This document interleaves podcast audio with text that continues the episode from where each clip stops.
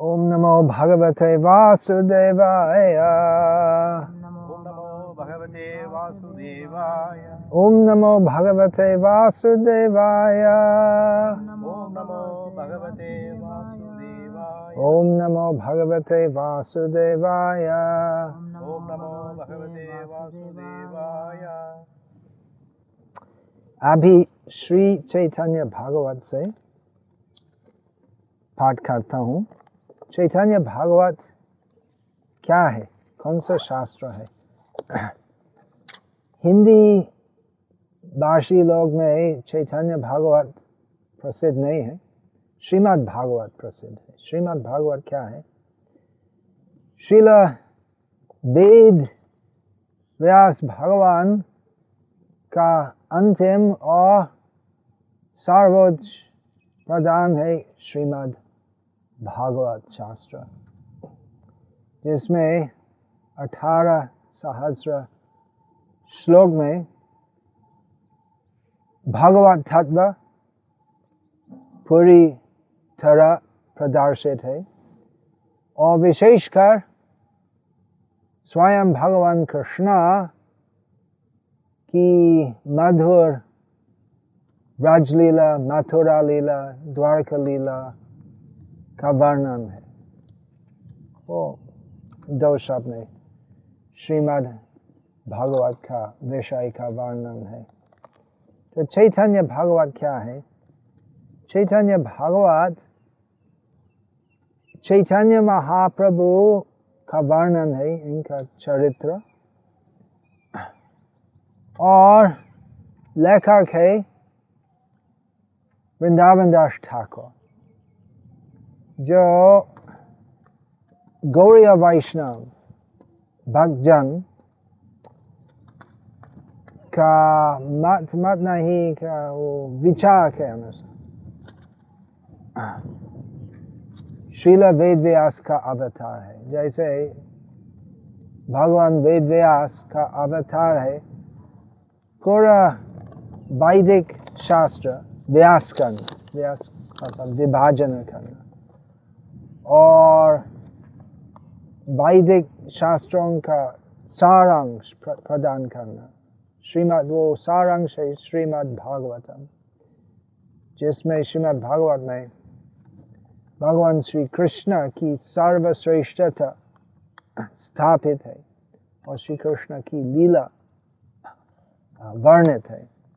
तो इसी प्रकार भगवान वेद व्यास वृंदावन दास ठाकुर के रूप में अवतरित हुए और इन्होंने चैतन्य महाप्रभु का लीला वर्णन किया है श्री चैतन्य भागवत में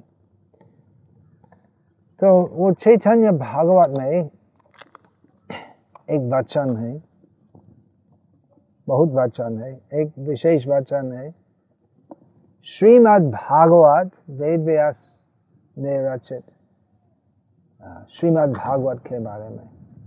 तो चैतन्य भागवत बंगाली भाषा में रचित है।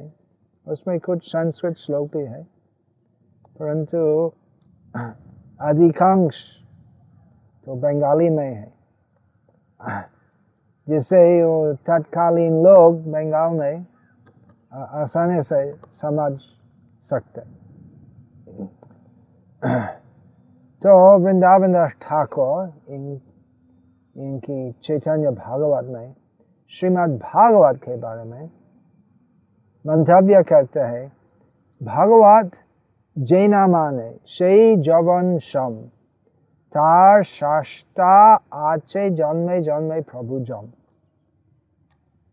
भाषा बहुत सरल है बंगाली और हिंदी में उच्चारण थोड़ा पृथक है इसलिए ये वचन का अर्थ में हिंदी में अनुवाद करूँगा भगवत जैना माने अर्थात जो लोग श्रीमद् भागवत को नहीं मानते सही जबन सम जबन का मतलब यवन और यावन का मतलब इस प्रसंग में यावन शब्द का अर्थ है वो लोग जो असभ्य है जो वैदिक संस्कृति के विरुद्ध है जंगले लोग जैसे। भगवत जैना माने सही जवन सम तार शास्त्र আছে जन्मे जन्मे प्रभु जम जम हिंदी में यम यमदेव यमराज बोलते तो ये वचन का अर्थ है कि लोग जो श्रीमद् भागवत को नहीं मानते, ऐसे लोग तो असभ्य है। और वैदिक संस्कृति के विरोधी है। और ऐसे लोग तो यमराज के पास जाते हैं यम लोग जाते हैं नारक जाते और वहाँ पर जन्म जन्मांतर यम यंत्रणा मिलती है। क्यों? तो उसी दोष से।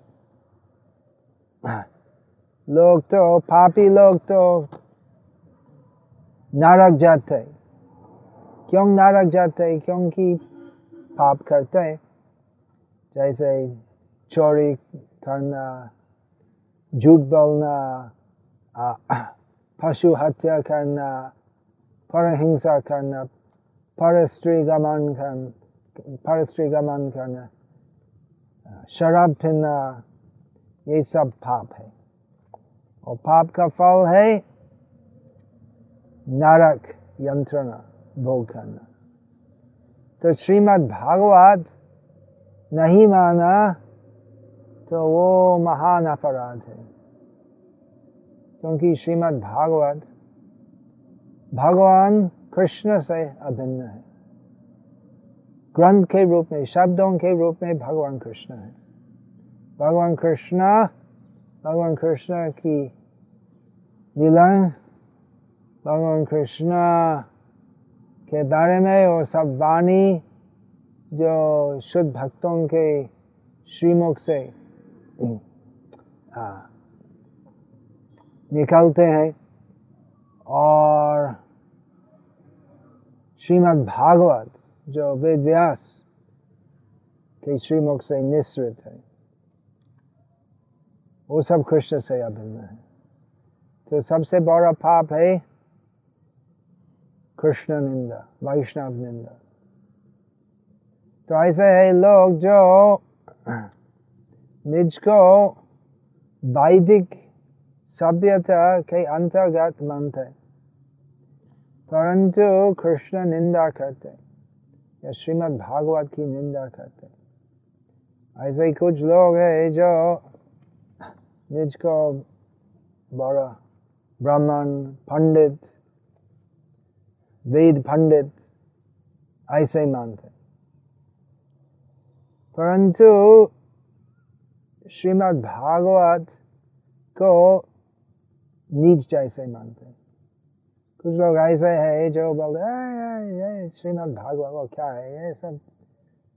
बच्चे और अशिक्षित लोग के लिए है। और हम वेदांत का पाठ करते हैं। हम बड़े तपस्वी है, पंडित है। और इस प्रकार श्रीमद् भागवत को नहीं मानते। और कुछ लोग है जो बोलते हैं तो श्रीमद् भागवत में कृष्ण की निगोह्य लीला का वर्णन है, गोपी लीला। और ऐसे कुछ लोग हैं जो कृष्ण की व्रज लीला, गोपी लीला को निंदा करते हैं। बोलते हैं कि वो ऐसे करना उचित नहीं है, अश्लील है। और इस प्रकार श्रीमद् भागवत को निंदा करते हैं। तो हमें ये रहस्यमय विषय को थोड़ा थोड़ा या बहुत विचार करना चाहिए कि कृष्ण भगवान की लीला का वर्णन है श्रीमद् भागवत में और वो लीला सर्वोच्च मानते बड़े बड़े सन्यासी, साधुजन, शंकराचार्य, रामानुजाचार्य, मध्वाचार्य, चैतन्य महाप्रभु, सब निर्दोष, शुद्ध सन्यासी थे। ये सब बड़े आचार्यों,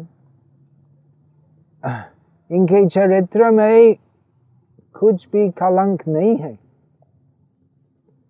और वे सन्यासी थे, त्यागी थे। इनके चरित्र में कुछ भी कनक कामिनी का काम नहीं है। हम्म। शुद्ध। विशुद्ध उनका चरित्र। तो फिर भी ऐसे सन्यासियों भगवान श्री कृष्ण को मानते थे। और कभी भी भगवान श्री कृष्ण को दोष आरोप नहीं किया तो इसलिए हमें समझना चाहिए कि श्रीमद् भागवत में वो सब वर्णन जो है श्री कृष्ण के बारे में, वो सब अप्राकृत है। अप्राकृत का मतलब हम भौतिक विश्व में, हम जड़ प्रकृति में है। सब कुछ जो हम, हमारे इंद्रियों के द्वारा देखते, सुनते स्वाद लेते, वो सब जड़ प्रकृति से उद्भूत है। भूमि रापो नलो वायो खंग मनो बुद्धि अहंकार इति अंग में भिन्ना प्रकृति अष्टधा। भगवान की भिन्ना प्रकृति, भौतिक प्रकृति क्या है? भूमि, आप आप का मतलब जल भूमि, आप, अनल, अर्थात अग्नि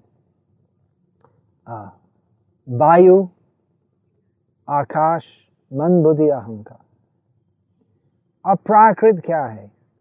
ये भौतिक प्रकृति के परे अप्राकृत चिन्मय जगत है। जिनमें, जिसमें सचित आनंदमय भगवान श्री कृष्ण विराजमान है और राजा है। ईश्वर परम कृष्ण सच्चिदानंद विग्रह अनादिर आदिर गोविंद सर्व कारण कारणम भगवान श्री कृष्ण विशुद्ध है वे भौतिक प्रकृति और भौतिक प्रकृति के समस्त कलंकों से अतीत है वो सब कलंक क्या है आ, काम क्रोध लोभ मोह मद मत्सर्य भौतिक आसक्ति एवं भौतिक भूल धारणा, वो सब भौतिक दोष है। और वो सब दोष के अतीत है श्री कृष्ण भगवान श्री कृष्ण भौतिक जगत के बीच में उपस्थित होते हुए भी वो भौतिक प्रकृति से प्रभावित नहीं होते, इसलिए हमें समझना चाहिए कि भगवान श्री कृष्ण भगवान है। इसके बारे में श्रीमद् भागवत में कहा गया है। एतदीशनम ईशस्य प्रकृति स्थोपी तद्गुणाय न युज्यते सदात्मस्तायर यथा बुद्धिस्तदाश्रय। श्रीमद् भागवत में भगवान वेद व्यास कहते हैं, भगवान श्री कृष्ण के बारे में, कि कृष्ण ईश्वर भगवान है। कैसे? ईश्वर है। इसी प्रकार। भगवान कृष्ण भौतिक प्रकृति के बीच में उपस्थित होते हुए भी भौतिक प्रकृति के तीन गुण सत्वगुण रजगुण, तमगुण से प्रभावित कभी भी नहीं होते हैं।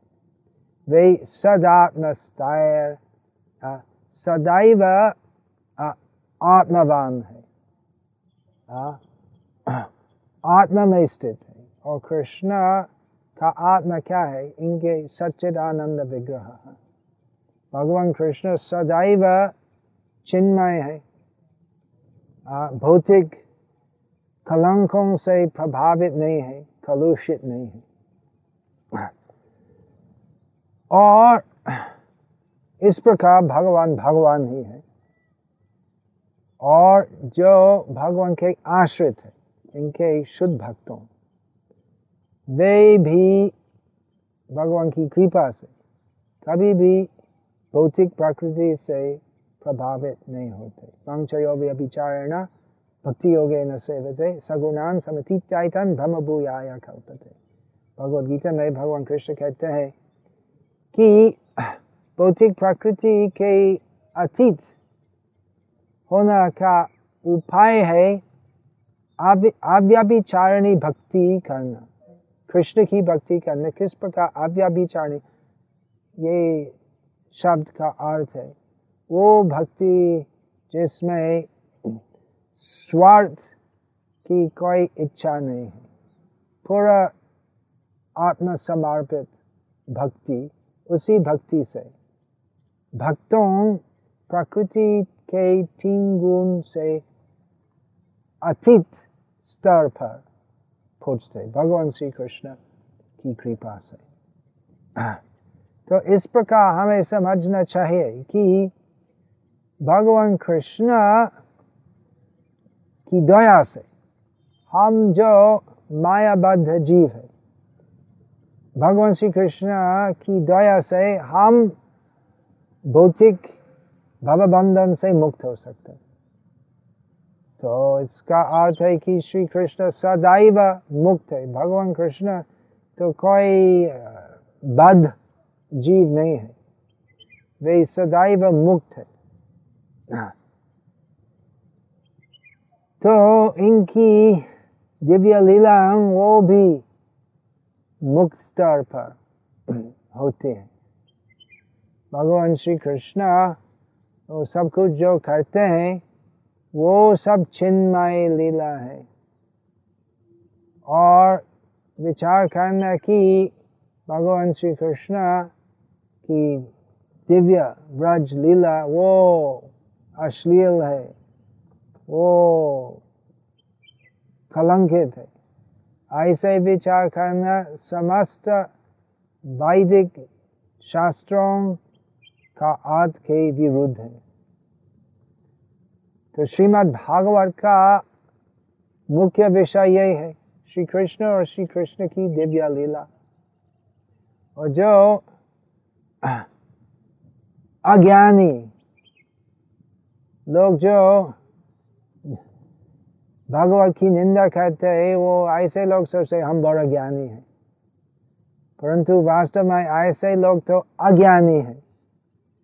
तो बहुत वेद शास्त्र का अध्ययन करने के पश्चात भी वे वैदिक शास्त्र का अर्थ नहीं समझते और इस प्रकार भगवान श्री कृष्ण और वो शास्त्र श्रीमद् भागवत, जिसमें श्री श्री कृष्ण का वर्णन है, उसको निंदा करते हैं। तो ऐसे लोग उनका दम्भ से यम यंत्रणा के लिए योग्य है तो इस प्रकार चैतन्य भागवत में स्थापित है कि हमें श्रीमद् भागवत को मानना चाहिए श्रीमद् भागवत गीता समस्त वैदिक ज्ञान का सारांश है और उसका सारांश है और श्रीमद् भागवत है। भगवत गीता का ज्ञान विस्तार रूप में। श्रीमद् भागवत गीता में सात सौ श्लोक में समस्त वैदिक ज्ञान का सारांश है। और श्रीमद् भागवत में अठारह सहस्र श्लोक में भगवान श्री कृष्ण का तत्व वर्णित है और भगवान श्री कृष्ण के मुख्य मुख्य अवतारों का वर्णन है राम नृसिंह वराह कुर्म मत्स्य इत्यादि और विशेषकर दशम स्कंद में श्री कृष्ण की लीलाओं का वर्णन है तो श्री चैतन्य भागवत में स्थापित है कि हमें श्रीमद् भागवत को श्रीमद् भागवत शिराराध्य करके स्वीकार करना चाहिए। नहीं तो यदि हम दम्भ से या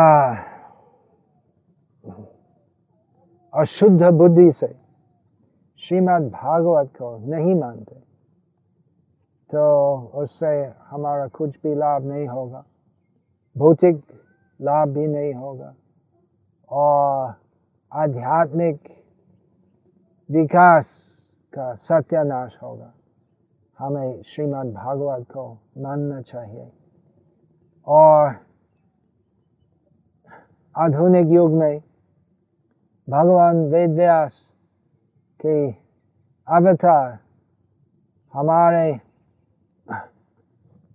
परम पूज्य, सबके परम पूज्य, ऐसी भक्ति वेदांत स्वामी प्रभुपाद और श्रीमद् भागवत संस्कृत से अंग्रेज़ी अनुवाद किया है और सभी श्लोक का अर्थ का तात्पर्य भी दिया है।